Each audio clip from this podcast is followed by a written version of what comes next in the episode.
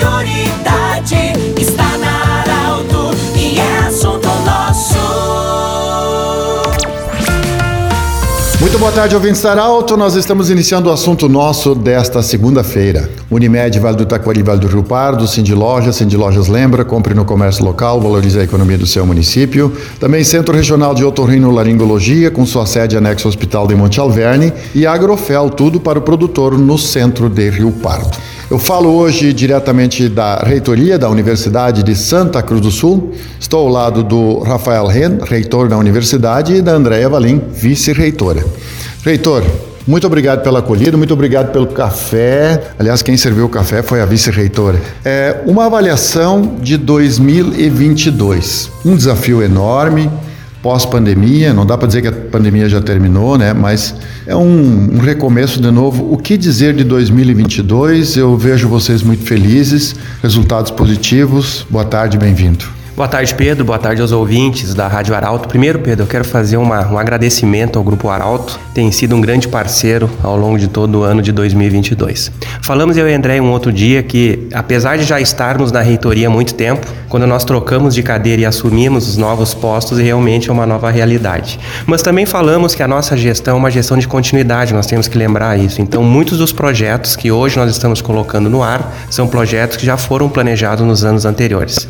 Este ano está sendo muito positivo porque esses projetos efetivamente pós-pandemia, que lembrando 20 e 21 foram anos difíceis para todos nós, nós estamos conseguindo efetivá-los. Por exemplo, que já comentamos em outros momentos, a implantação da central analítica da análise de solos no Mato Grosso do, Sul, no Mato Grosso, na cidade de Primavera do Leste. Neste momento, agora em dezembro, a, a, todos os equipamentos já estão instalados, estamos iniciando os primeiros testes e a inauguração é no dia 18 de janeiro. Esse é só um dos exemplos. Então, este ano foi um ano de nos conhecermos enquanto equipe, montar metodologias, implantar esses projetos que já vinham ocorrendo e principalmente, isso eu acho que é um destaque que nós podemos colocar, nós estamos fazendo um planejamento que estamos chamando de APESC 2030. Não sei se o nome é o mais adequado, mas é pensar não só na Unisc, mas na mantenedora, na, na, na nossa mantenedora, que é a PESC, e em todas as mantidas. Por exemplo, temos o Hospital Santa Cruz, a Educar-se, que é uma escola de ensino básico, ensino médio, ensino fundamental, e também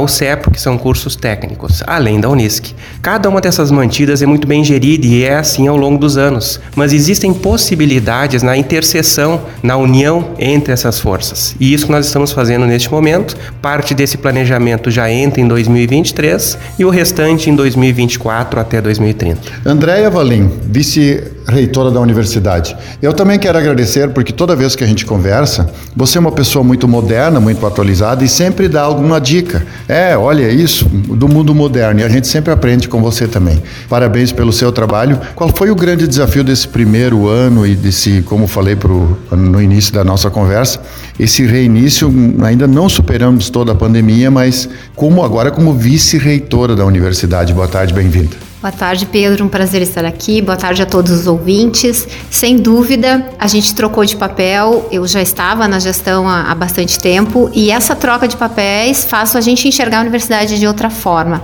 A universidade ela tem uma complexidade muito grande e, e dar conta de tudo isso, nos apropriar, entender cada dimensão, né? O ensino, a pesquisa, a extensão e a inovação é, foi, acho, o, o desafio de 2022. Nós, eu vinha da, da área da pesquisa e da pós-graduação e também adentrei na inovação. A interação com a sociedade foi é, um aspecto que eu vou destacar enquanto aspecto relevante. Nós uh, iniciamos projetos grandes em 2022 que vão se desenvolver ao longo é, dos próximos anos, como centro de inovação, a interação com as empresas, o fomento para o desenvolvimento de novos negócios a partir da incubadora. Uh, são projetos que a gente tem muito carinho e tem impulsionado bastante. Por que, que a gente faz isso? Porque nós estamos é, criando um espaço para o nosso estudante da graduação poder interagir cada vez mais com o mundo empreendedor.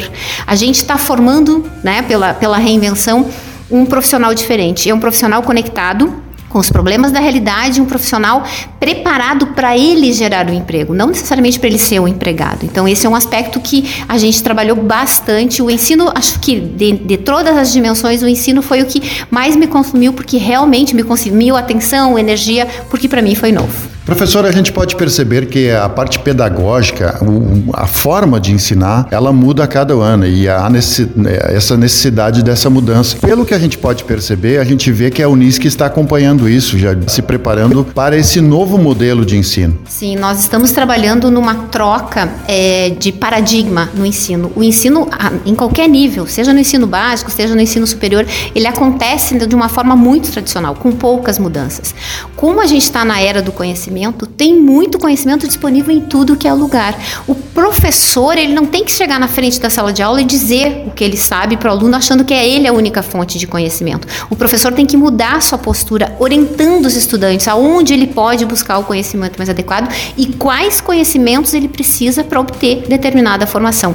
Então, nós estamos trabalhando desde 2020, mas agora 2022 foi uh, extremamente importante porque veio a presencialidade de fato nessa troca uh, de percepção dentro da universidade. Os nossos docentes têm que mudar um pouco o seu jeito e a gente vem trabalhando com eles de ensinar, de colocar o aluno mais ativo, um aluno que é, trabalha com as questões reais, trabalha com questão de ética, desenvolvendo a questão do trabalho coletivo, do trabalho em grupo, de gerenciar equipes. Então, nós estamos muito focados em preparar para esse mundo do trabalho que também tem mudanças frequentes. Esse, essa é uma missão que a gente incorporou, o Rafael, eu e toda a equipe da reitoria nos preocupamos muito e estamos preocupados. Então, a gente está é, construindo um conjunto de, de, capacitações permanentemente. Agora, os nossos colegas vão ter a oportunidade de discutir como a gente está fazendo e como a gente melhora é, todo esse processo que a gente faz na universidade. Sim. Professor Rafael, a gente fala para a região do Vale do Rio Pardo, enfim, e, e, região central do Rio Grande do Sul, mas a Unisc não atua apenas nessa área. A Unisc vai longe, atua longe daqui. Esses outros pontos é, onde a universidade atua, é, como é que tem sido acompanhar tudo isso? Tem sido um trabalho muito interessante, inclusive, se a competência da nossa vice-reitora, que pela nossa legislação interna, a vice-reitora é responsável pelos campi, mas nós trabalhamos de uma forma muito integrada. Só quis fazer essa menção.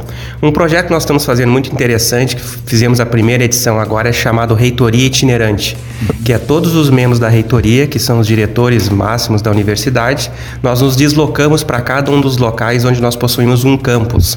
Por exemplo, nós temos campi em Sobradinho, Venâncio Aires, Monte Negro e Da Canoa.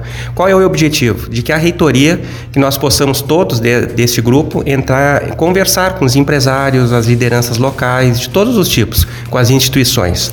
A partir deste momento, nós vamos entender as diferenças das demandas destas localidades. Por exemplo, Capão da Canoa é totalmente diferente de Sobradinho, não só na sua matriz econômica, como também no seu comportamento. E vamos, a partir disso, preparar ofertas para cada vez mais cumprir o nosso papel comunitário, que é a universidade auxiliando as comunidades onde nós atuamos. Muito bem, nós conversamos com o professor Rafael Rendre, reitor da Universidade de Santa Cruz do Sul, a professora Andréa Valim, vice-reitora. Do jeito que você sempre quis, esse programa vai estar em formato podcast em instantes na Arauto 957 no Instagram da Arauto. Um abraço e até amanhã. Tchau, tchau. De interesse da comunidade, informação gerando conhecimento,